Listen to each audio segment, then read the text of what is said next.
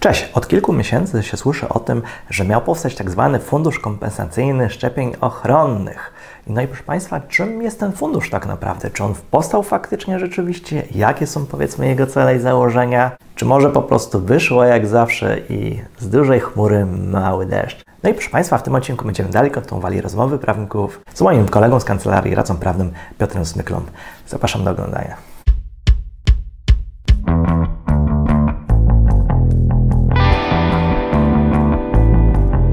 Co do tego funduszu kompensacyjnego, no generalnie jest jeszcze projekt całkowicie w Rządowym Centrum Legislacji, w ogóle jeszcze ta ustawa nie przeszła. Mhm. No, generalnie w kwietniu wpłynęły opinie mm, organów różnego rodzaju. No też widziałem właśnie zgłoszenie producenta leków, i, i, to i konsultacje dużo, nie? publiczne y, są na, od 10 maja, no więc dlatego na, na razie żadnego funduszu kompensacyjnego Nie nie, ma. ma. E, Tam były zarzucane do projektu tej ustawy y, y, takie kwestie jak na przykład brak odszkodowania w przypadku śmierci. A to, to jest dosyć E, poważny. To jest chyba dosyć e, poważne, bo tam...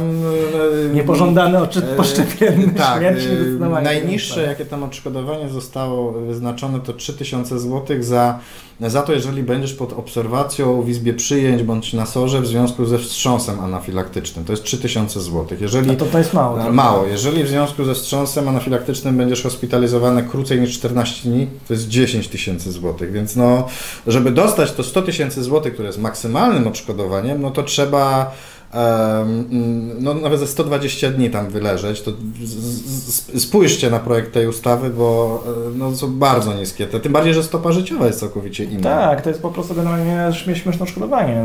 Inflacja goni, y, rachunki drożeją, coraz więcej zarabiamy. Tak samo, oczywiście to jest y, kompensowane przez, Tak. przez wydatki, ale wzrasta. W związku z czym no, odszkodowanie maksymalnie do 100 tysięcy złotych, no to, to jest śmiech.